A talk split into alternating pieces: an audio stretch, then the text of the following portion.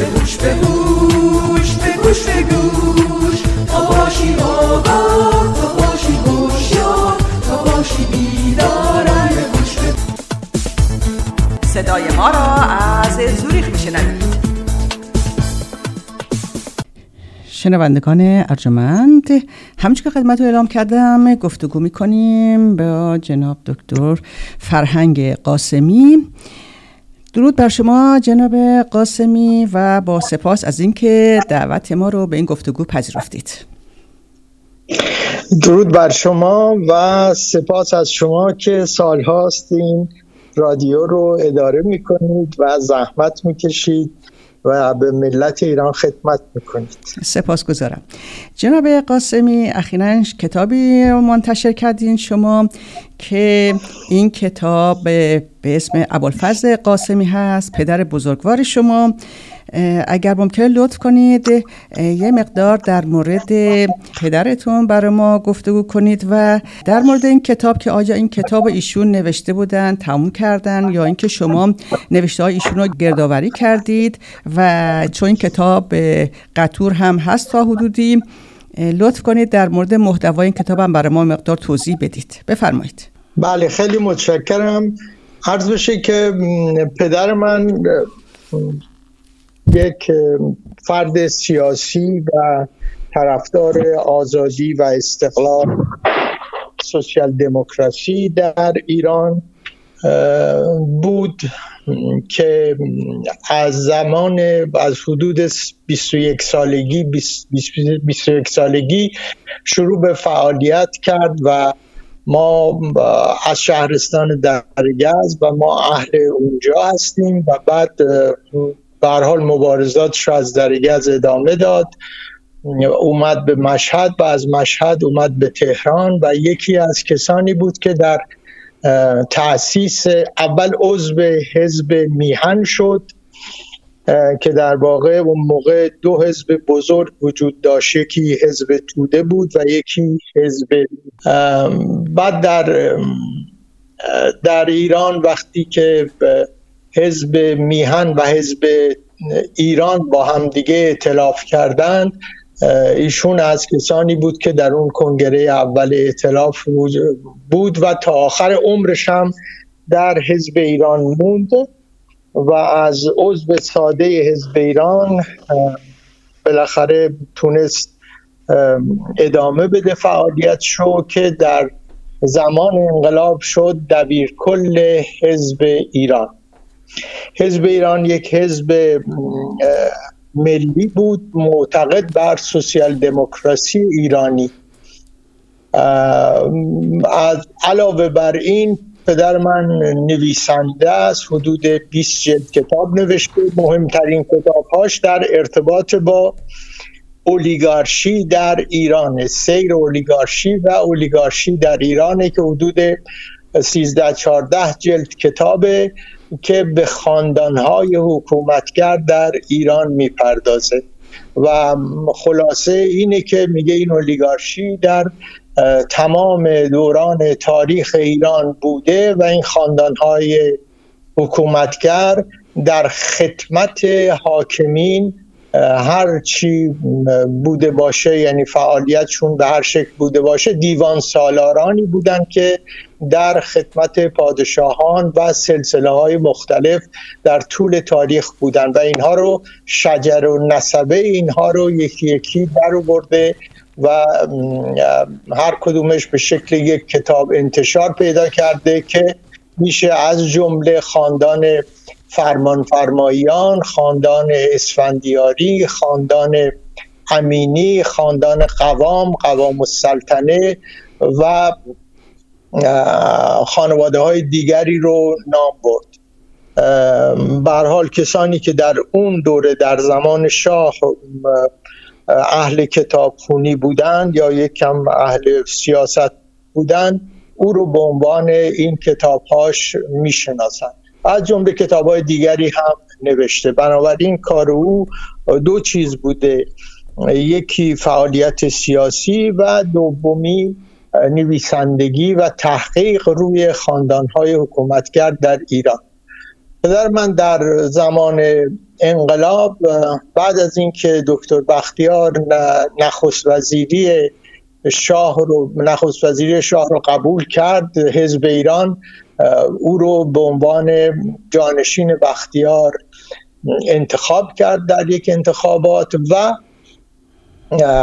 در دوره ای که دوره انقلاب بود و شرایط بسیار بسیار شدید بود او قبول مسئولیت کرد چون آدم نسبتا تندروی بود و آدمی بود که خاندانها رو میشناخت مخصوصا کتابی یکی از کتابهایی که در مورد خاندانهای حکومتگر در ایران نوشته خاندان امام جمعه است.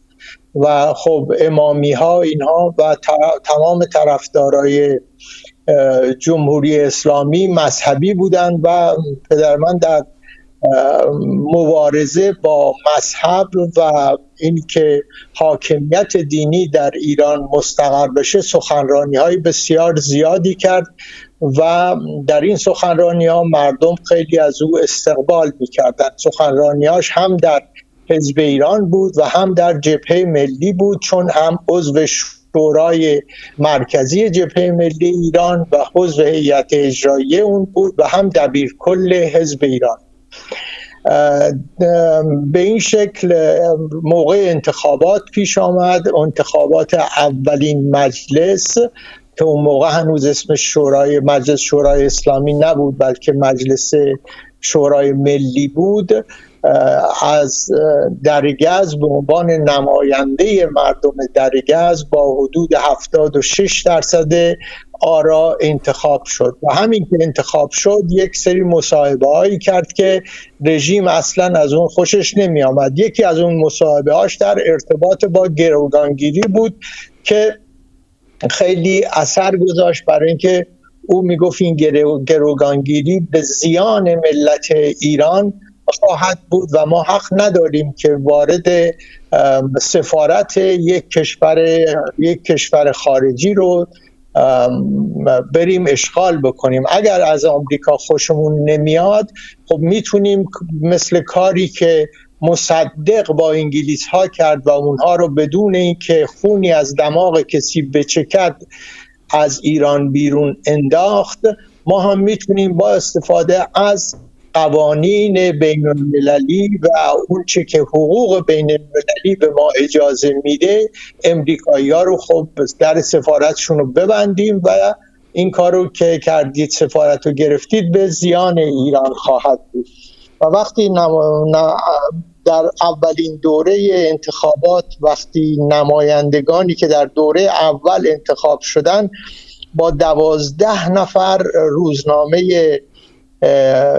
اطلاعات مصاحبه کرد در مورد گروگانگیری که یکی از اونها پدر من بود بعد بازرگان بود و کسان دیگری که بودن هیچ کدومشون یک چنین موضعی نگرفتن و همه گفتن باید امام بگه که چی کار بکنیم. بنابراین این به اضافه مواضع دیگرش و فلان و اینها شروع کردن برایشون پرونده سازی و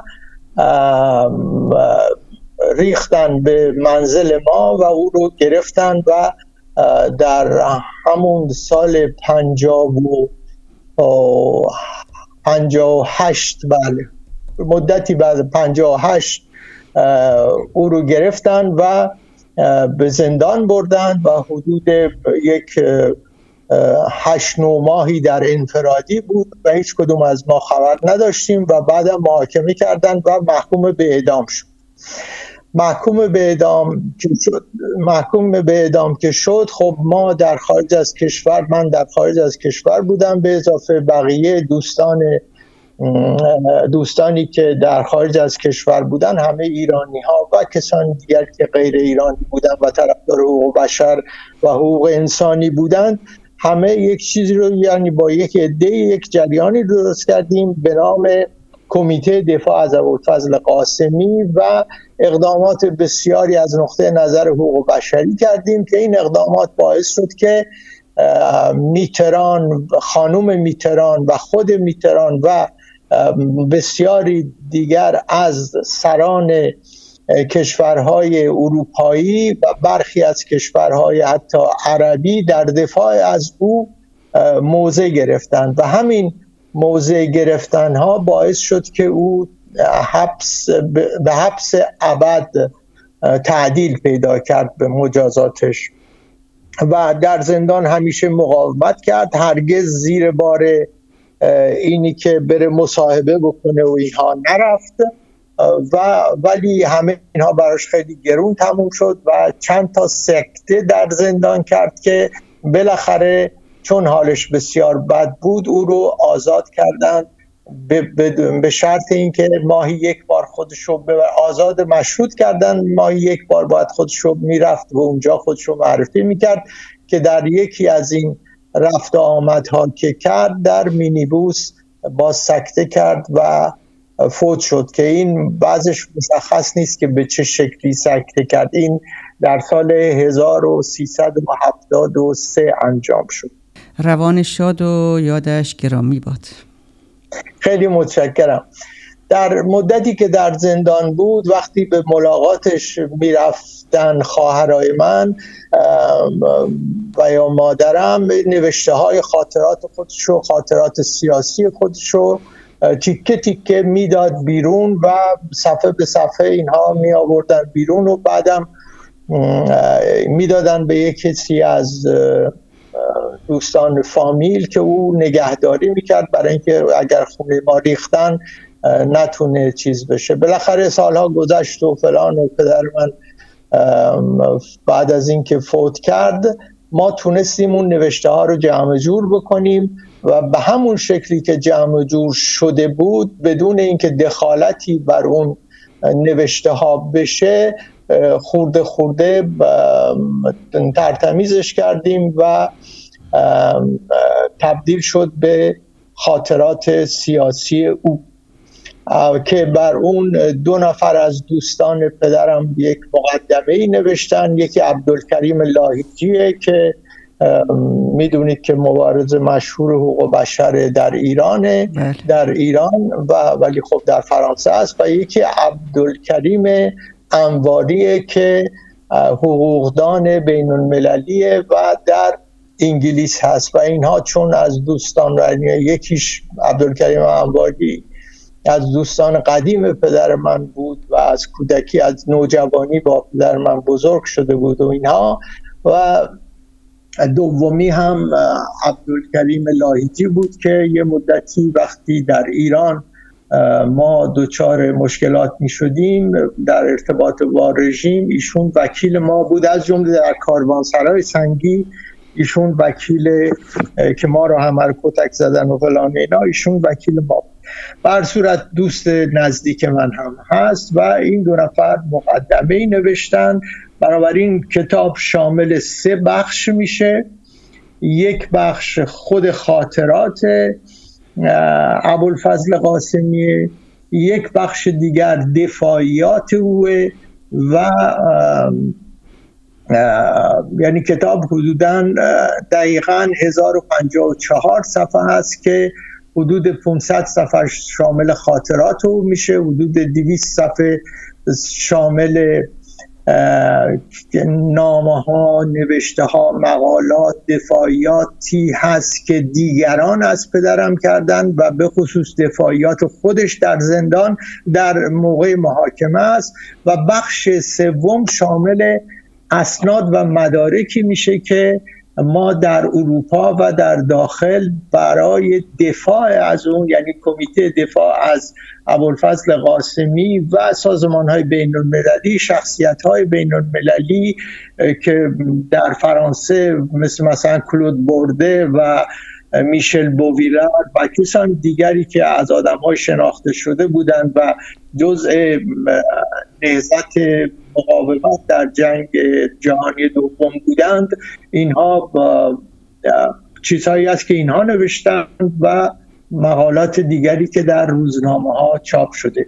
این کتاب ارزشش از این نظر مهمه که هم خاطرات رو نشون میده هم دفاعیات و نامه هایی که کسانی که در دفاع از پدرم نوشتن و هم یک پروسیدوری رو نشون میده که چگونه میشه در استفاده از مقامات بین المللی محافل بین المللی سازمان های حقوق بشر اگر درست عمل بشه میشه کاری کرد که کسانی که محکوم به اعدام میشن حداقل یک اثرگذار باشه که اگرچه در جمهوری اسلامی کنونی اون زمان خب یه مقدار اثرش بیشتر بود ولی در جمهوری اسلامی کنی اثرگذاری اینها خیلی کمه ولی به هر حال بی اثر نیست. این نشون میده این پروسیدور که به هر حال مفیده برای اینکه بشه به مبارزات مردم ایران علیه جمهوری اسلامی. یک مقدار شکل و سازمان داد بله. در ارتباط با در ارتباط با کتاب و گردآوری کتاب بود که خدمتتون عرض کردم و اگر سوالی باشه در خدمتتون هست ممنون. کتاب در راه طوفان. شما اشاره کردید به حزب میهن ملت ایران آیا این احزاب به صورت رسمی فعالیت می‌کردن یا پنهان بودن؟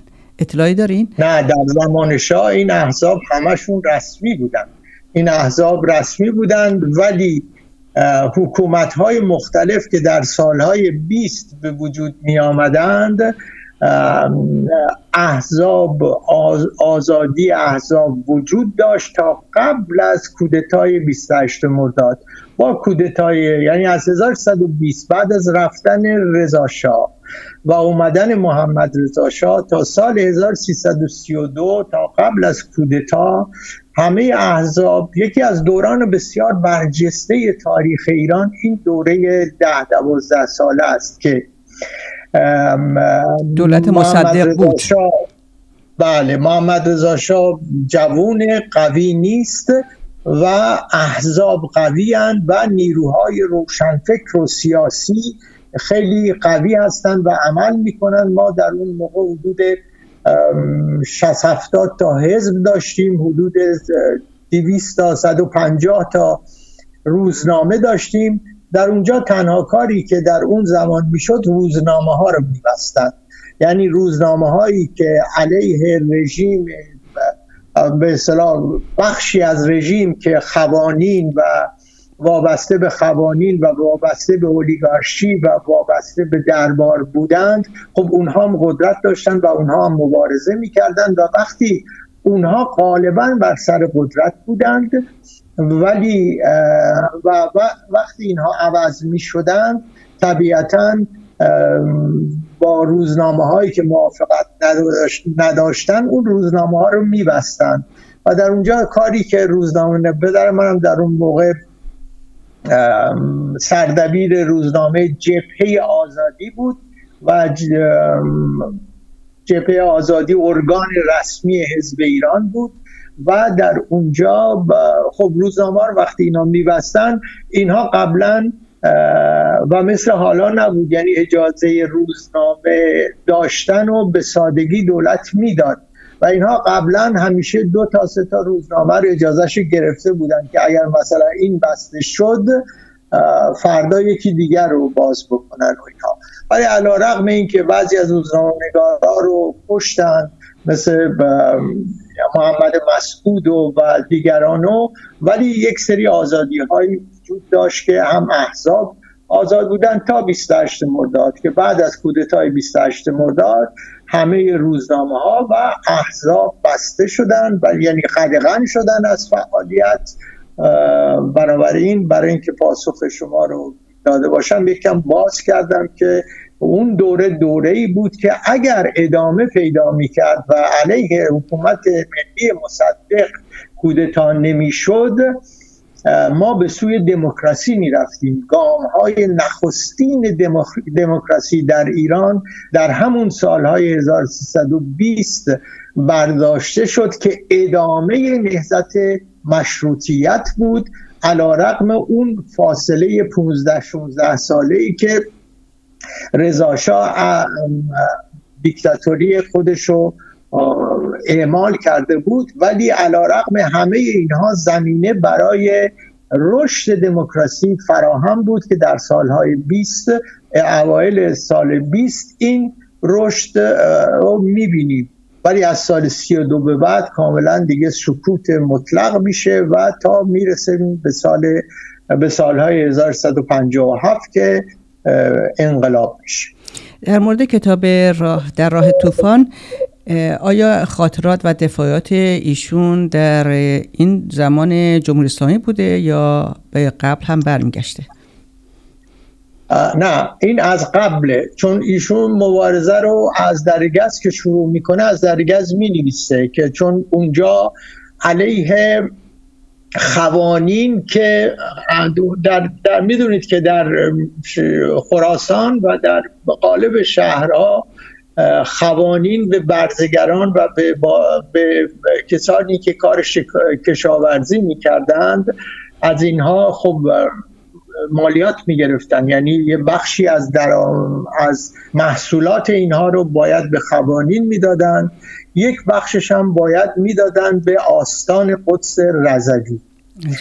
که نخستین مبارزات پدر من از اونجا شروع میشه که با این دادن باج به قوانین و به آستان قدس رضوی مبارزه می‌کنه و با دهقانان در اونجا زمینه این حزب و زمینه این فعالیت ها رو به وجود میاره که تا مسئله تا اینکه تبعیدش می‌کنن از درگز میاد به مشهد در مشهد با سخنرانی زیاد می‌کنه از مشهد تبعیدش می‌کنن میاد به تهران و در تهران عضو در سال 1323 عضو حزب میهن میشه. بله.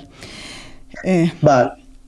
خب و این خاطرات که در اون دوران و در دوران 1120 و در دوران بعد از 1120 1132 می نویسه چون در 28 مرداد در اثر همین مبارزاتی که پدر من و خانواده ما کردن یکی از برادران پدرم که عموی من باشه به نام ایوب قاسمی رو تیرباران می‌کنن. روز 28 مرداد که من خودم در واقع من 6 سالم بود ولی یادم هست و همون موقع خونه به خونه ما در درگز ریختند و که به اصطلاح خونه بزرگی بود و فلان اینا. و حتی حال می‌خواستن چون پدرم نبود و در تهران بود می‌خواستن پسرشو که من باشم به دار بزنن. یعنی تمام کسایی که اون طرفداران رژیم در 28 مرداد که بعد به حال اینم داستانش مفصله یه جایی نوشتم. توی چیز چاپ شده این داستانش و اینها جناب قاسمی؟ ایشون خاطرات خودشو در این خاطرات سیاسی خودشو می نویسه بله. بله. این کتاب کی منتشر شد دقیقا؟ این کتاب حدود یک ماه پیش منتشر شد ولی برای جمع آوری و یعنی ترتمیز کردنش و جمع آوری و بعد بقیه اسناد رو جمع کردن و اینها حدود 7 سال نه به طور مش...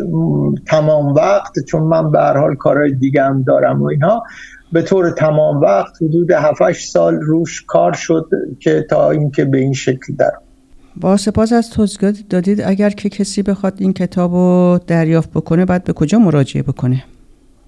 عرض بشه که این در می‌دونید که من یک تلویزیون و یک سایتی دارم به نام رنگین کمان بنیاد آزادی اندیشه و بیان. در اونجا یک آدرسی هست که میشه به اونجا مراجعه کرد و بعد این کسانی در اونجا هستن که این کتاب رو میفرستن برای بله.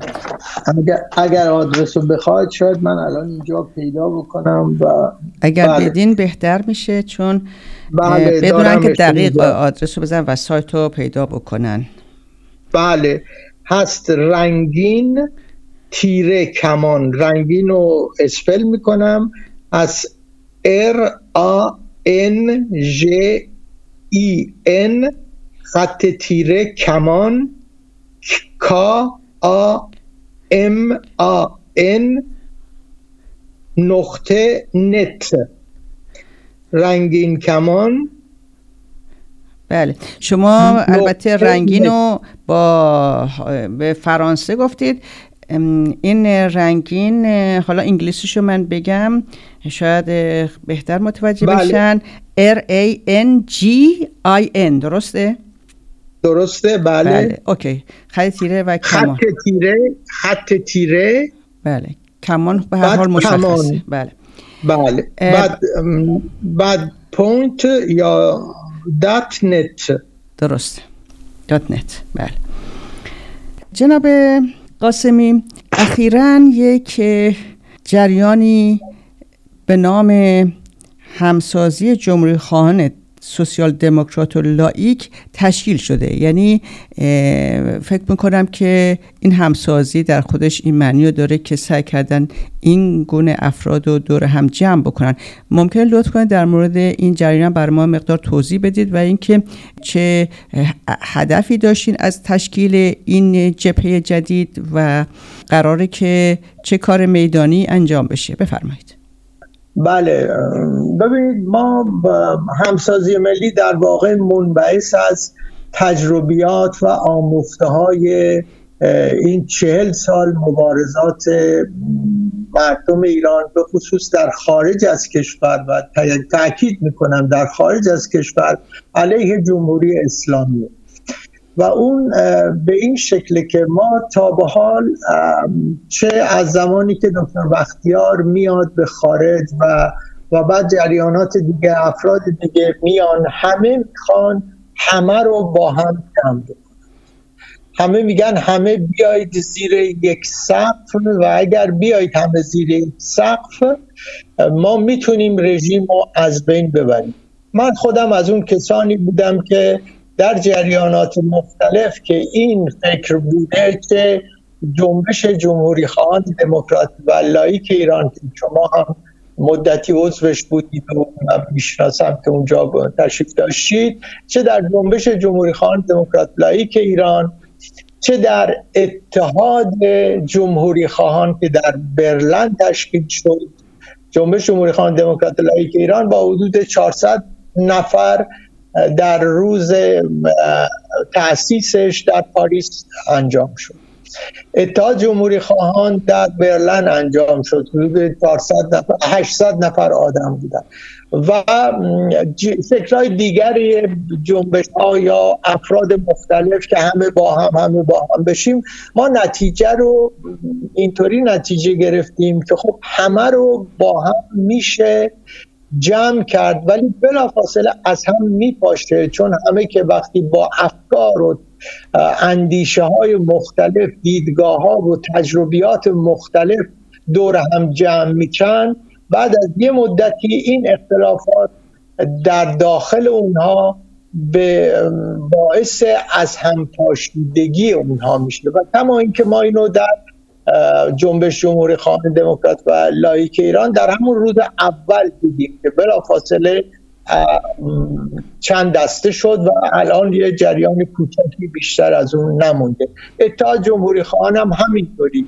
و به این شکل همه رو با هم جمع کردن ولی الان ده 15 نفر بیشتر ازش نمونده. و ما دیدیم خیلی های دیگر از جمله دکتر بختیار کسان دیگری که بودن چه بگیم حالا مجاهدین چه بگیم پسر شاه و بقیه همه کوچک کردن که همه رو با هم جمع کنن و همیشه بی نتیجه بوده. من به این نتیجه رسیدم مدتی که همه با هم کار درستی نیست بلکه بهتره هم کسانی که با هم می‌تونن کار کنن رو با هم همساز کرد. اینجا کلمه همسازی معنا پیدا می‌کنه. یعنی کسانی که دارای یک هویت سیاسی هستند کسانی که شفافن در موقع, در بیان وضعیت سیاسی و نظریات سیاسی خودشون و کسانی که علاقمندن با هم همگرا باشن. یعنی این سه مسئله هویت شفافیت و همگرایی اگر در یک عده باشه خوب این اینها با هم جمع شدن حالا دو نفر می‌تونن باشن پنجاه نفر می‌تونن باشن هزار نفر می‌تونن باشن. ولی کسایی دیگری که به این با هم این مختصات و, مشخصات و این هویت رو ندارند و به خودشون فعلا جمع نکنن دور خودشون چون اختلاف به وجود میاد. اختلاف در همه جا هست و بودنش درسته ولی اختلافات باید اداره کرد. کاری که ما بلد نیستیم اداره اختلافات نظری است. و این تنها ما ایرونی ها نیستیم. شما در هیچ کشور دموکرات جهان هم نمی‌تونید همه آدم ها رو با هم جمع کنید. جناب قاسمی لطفا یه مقدار فشورتر صحبت کنید چون سوالات دیگه هم من دارم و وقت ما هم زیاد نیست. بله. متاسفانه. باشه باشه حال این قضیه گفتیم به جای همه با هم ما کسایی رو جمع، هر کس کسایی رو جمع بکنه که با هم این نزدیکی و همسازی رو داره. بعد از این همسازی ها گروه هایی به وجود بیاد این گروه ها بعدا کوشش کنن با همدیگه یک جریان بزرگتر رو بر اساس مذاکرات به وجود بیارن. تا اینکه یک همسازی ملی به وجود بیاد. برای همین ما اینو گذاشتیم همسازی ملی جمهوری خواهان سوسیال دموکرات و لایک ایران که بعد میره به سوی همسازی ملی جمهوری خواهان دموکرات و لایک و بعد میره به سوی همسازی ملی ایرانیان بله. اگر میشه لطف کنید در مورد این برنامه 25 ساله بین ایران و چین. یک توضیحی بدین که صحبت میشه که نظر ترم سیاسی این گفته میشه که قرارداد با تفاهم نامه با سند همکاری اینها متفاوته. آیا از نظر شما این یک قرارداد 25 ساله است و این قرارداد آیا نفع منافع ملی ایران هست یا نیست؟ یا اگر شما یک دیدگاه دیگه دارین در این رابطه بر ما توضیح بدید. بفرمایید. ببینید در مورد اینکه این چیه اون چی که رژیم جمهوری اسلامی میگه میگه تفاهم نامه است. یا یک توافق نامه است. ولی وارد جزئیاتش اگر که بشن باید قراردادهای مختلف ببندن. ولی اگر یک تفاهم نامه هم هست این تفاهم نامه از موقعی که از دید مردم ایران پنهان بشه این تفاهم نامه مشروعیت نداره. همون که جمهوری اسلامی هم مشروعیت نداره که یک چنین قراردادی رو با یک کشور خارجی ببنده برای اینکه مشروعیت جمهوری اسلامی از بین رفته به خاطر جنایاتی که در عرض این چهل سال انجام داده. اینو بذاریم کنار. ولی اگر به فرضم که بگیم یک دولتی باشه دولت ملی هم باشه اگر این دولت ملی یک قراردادی رو از چشم مردم ایران و پنهان نگه داره اون قرارداد باطله. مثل قراردادی رو که وسوق دوله بست چند رو چند یکی دو سال جلوتر از این که رضا سر کار بیاد با انگلیس ها اونم یه قرارداد پنهان بود. هر قراردادی که پنهان از نگاه از دید مردم ایران باشه یا هر تفاهم نامه ای این دیگه مشروعیت نداره. بنابراین به نفع ملت ایران نیست. چرا؟ برای اینکه جمهوری اسلامی سر کار دیدیم قراردادهای بنده بلد نیست. بلدیت بین المللی نداره برای اداره کردنش. همیشه با شکست های بسیار بسیار بزرگ مواجه میشه مثل مسئله برجام و از, از نقطه نظری که منافع ملت ایران و حقوق ملت ایران بتونه تأمین بکنه من اصلا اعتقادی ندارم که یک چنین چیزی واقعیت داشته باشه.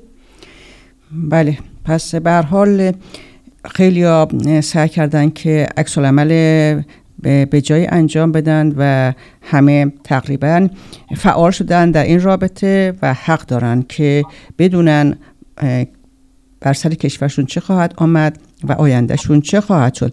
جناب قاسمی در مورد نب جمهوری اسلامی که البته همه ما نب جمهوری اسلامی بودیم هستیم اخیرا کمپینی به راه افتاده به نام نب جمهوری اسلامی و انتقادی شده که خب در مقابلش باید یک آری به چی باشه. برای بعضیا این شک و شبهه ایجاد شده که وقتی میگن نه به جمهوری اسلامی خیلی هم اینو امضا کردن. از جمله رضا پهلوی امضا کرده یا کسانی دیگه براشون مقدار مبهم هستش. در مورد این نب جمهوری اسلامی اینکه مردم پای صندوق رأی نرن یک دلایلی هستش که واقعا دیگه من فکر می‌کنم مردم الان باید متوجه بشن. این دلایل چی خواهد بود؟ بفرمایید. بله ببینید دو مسئله رو مطرح می‌کنید یکی نه به جمهوری اسلامیه که به نظر من این چیز تازه نبوده. اولین کسی که نه به جمهوری اسلامی رو گفت و مقاله مفصلی در این زمینه نوشت آقای دکتر مصطفی رحیمی بود که در سال 58 این مقاله رو نوشت وقتی جمهوری اسلامی مطرح, مطرح شد و بعدش هم خب خسارات زیادی در این زمینه دید و بعد بعد از اون در عرض این سال به شکلهای مختلف نب جمهوری اسلامی گفته شده. من و شما و دیگران در جاهای مختلف میشه گفتیم نب جمهوری اسلامی و در مقابلش گفتیم آری به چی؟ شما نگفتن این مسئله نفیه برای اینکه جامعیت پیدا بکنه یک مسئله باید هم نداشته باشه. یعنی هم جامعیت داشته باشه هم مانعیت داشته باشه. یعنی به چیزی شما بگید نه باید جاش بگید چی. و ما در همین قضیه هر وقت نه به جمهوری اسلامی گفتیم جاش چیز دیگری گفتیم. گفتیم جاش جمهوری ایران.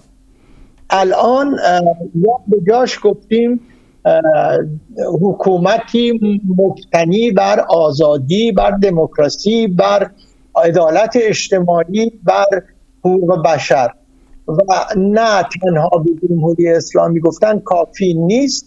می‌تونه لازم باشه ولی شما یه چیزی رو بندازید اگر یا چیز دیگری رو نذارید کارتون درست انجام ندادید اما برگردیم به مسئله انتخابات. انتخابات در جمهوری اسلامی مفهوم نداره. ببینید بر اساس مواد یک و دو و سه قانون اساسی جمهوری اسلامی. بر اساس مواد 109 و 110 و 111 جمهوری اسلامی انتخابات مفهوم نداره. همه چیز در دست ولایت فقیه و ولی فقیه از طرف خدا از طرف امت قدرتش رو داره که در همه کارها دخالت بکنه. ماده 96 قانون اساسی جمهوری اسلامی به ولی فقیه همه اختیارات میده در کارهای مقننه. چه اجراییه و چه قضاییه و چه مطبوعات دخالت بکنه. در همه کارها دخالت بکنه. بنابراین یک حکومت دیکتاتوری محض یک حکومت توتالیتر به معنای واقعی. در یک چنین رژیمی انتخابات مفهوم نداره. به این برای اینکه از صافی های مختلف میگذره و آخرم باید ولی فقیه و اون چیز کمیته استثباتی که اینها درست کردن اینها تاییدش بکنن. که اون کمیته هم خود باز ولی و شورای و فلان و اینها انتخابش می‌کنن. بنابراین انتخابات نداره یک سری انتخابات انتخابات یک مسئله است در جمهوری اسلام و باید بهش نگفت. اما به چه چیز باید آری گفت؟ به نظر من باید به آزادی به استقلال حاکمیت ملت به مبارزه با فقر مبارزه با حکومت دینی و مبارزه برای لایستیکه و سکولاریسم در ایران آری گفت. اینه که ما رو متفاوت می‌کنه. با کسان دیگری که به جمهوری اسلامی نمیگن ولی یاش نمیگن چه چیزی. به انتخابات نمیگن ولی چیز دیگری نمیگن. بله به حال رژیم ترفندهای مختلفی رو سر می‌کنه به کار بره هنوز خیلی ها نمی‌دونن چه خواهد شد و وقتی که پرسجویی در خیابان انجام دادن پرسیدن که چه جوری باشه شما رأی میدین و اکثرا گفتن ما هر چی باشه رأی نمیدیم. مثلا افرادی هستن میان یه صحبت هایی می‌کنن ممکنه بعضیا باز فریب بخورن. و حتی من کسانی می‌شناسم که اینها به اصطلاح روشنفکر و فعال سیاسی هستند من خانومی رو از داخل صحبتاشون میشنیدم و آقایی از داخل و خانومی از آلمان به اسم خانم محمدی. این خانم محمدی که در خارج از کشور بود میگفتش که باید رفت رای داد و آقایی که در ایران بود خودش با مسائل نزدیک آشنا بود. گفت نباید رای داد.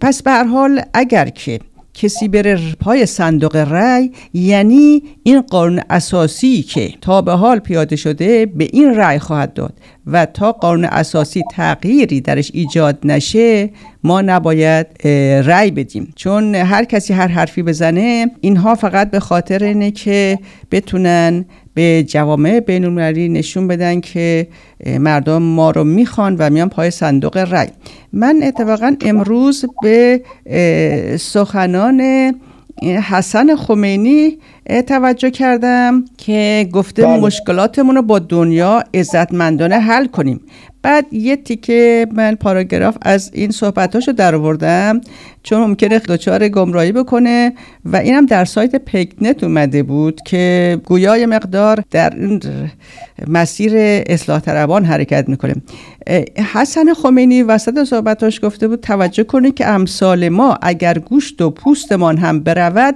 نمی‌خواهیم جمهوری اسلامی از بین برود و هیچ کس نباید چنین توقعی را داشته باشد و اگر کسی روزی می‌خواهد به بنده اقبال کند بداند که ما تا آخرین لحظه هیچ وقت هیچ کاری نمی کنیم که جمهوری اسلامی بخواهد لطمه بیند و اگر هم احیانا کاری انجام می دهیم برای این نکته یعنی حفظ جمهوری اسلامی است. لذا اگر فکر کنیم یک کار به فرایندی می‌رسد که نتیجه تضعیف کلان مملکت و جمهوری اسلامی است به نظر من مسلحتی بر آن مترتب نیست. البته هرگز از اصول خود عدول نمی کنیم و صلاح کشور را هم در همین می‌دانیم و البته مثل که خواسته بودن که این بره خودشو کاندید بکنه.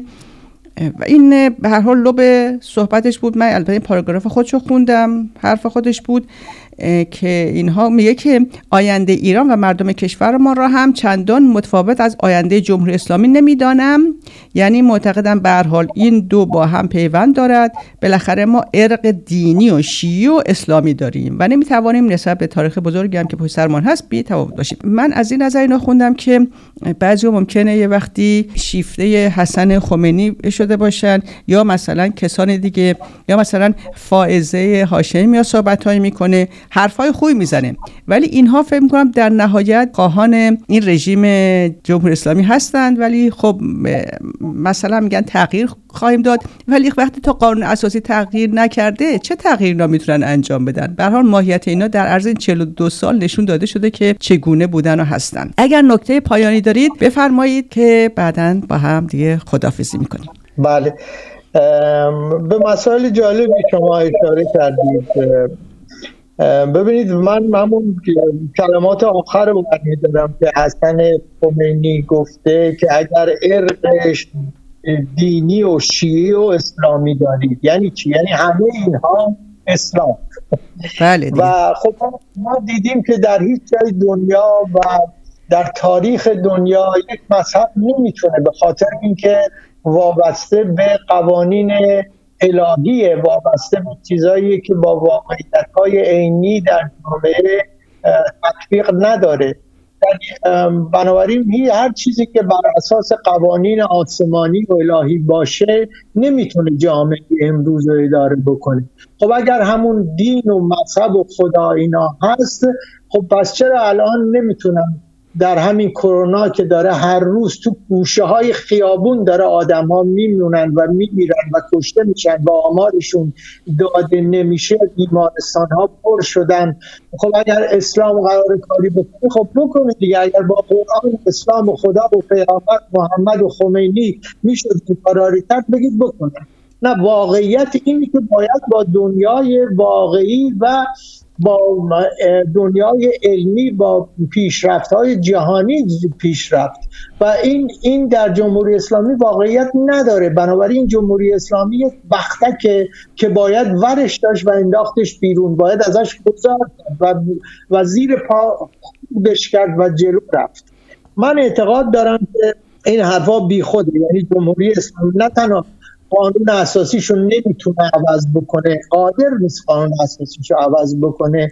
بلکه به فرضم که عوض بکنه باید از داخل یک جریاناتی به وجود بیاد و بلا فاصله که شروع بکنه به عوض کردن یعنی بلا فاصله که کوچکترین تغییراتی رو بخواد انجام بده در ایران شورش به وجود میاد.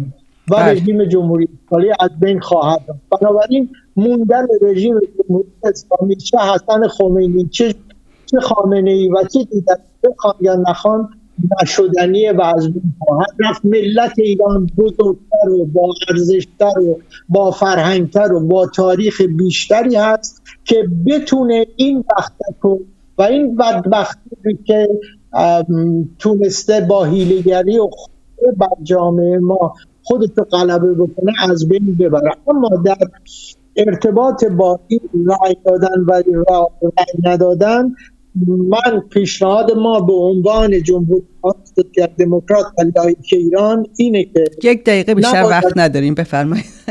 بله نباید رای داد و باید نباید کار خشونت آمیز کرد در این حال. ما نمی‌خوایم مردم ایران کشته بشن به اندازه زیاد ما کشته دادیم. هر کس بره رأی بده در داره خون خوب کشته شدگان ایران مردم ایران مبارزین ایران رو داره زیر پا می‌ذاره خانم محمدی چی دیگران همه اینها و مثل همیشه دارن اشتباه می‌کنن معلوم نیست چرا این کارو می‌کنن من تهمت به کسی نمی‌زنم.